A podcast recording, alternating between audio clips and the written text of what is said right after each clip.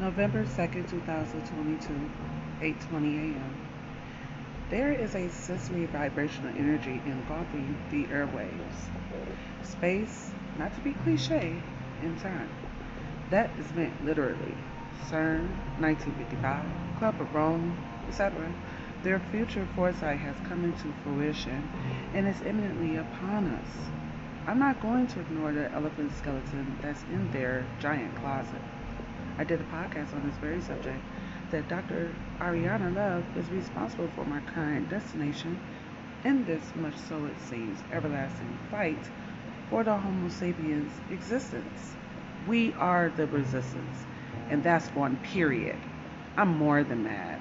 Looking for my time to go out and speak. Time to get to the people who needs this information the most. We, as inorganic vessels, need to start an unjab committee. Blood drives for unjab patients.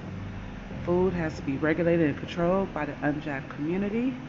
Can't, consume, can't consume same food as the Homo Borgs do. Clothing, heck, why not an entire unjab country?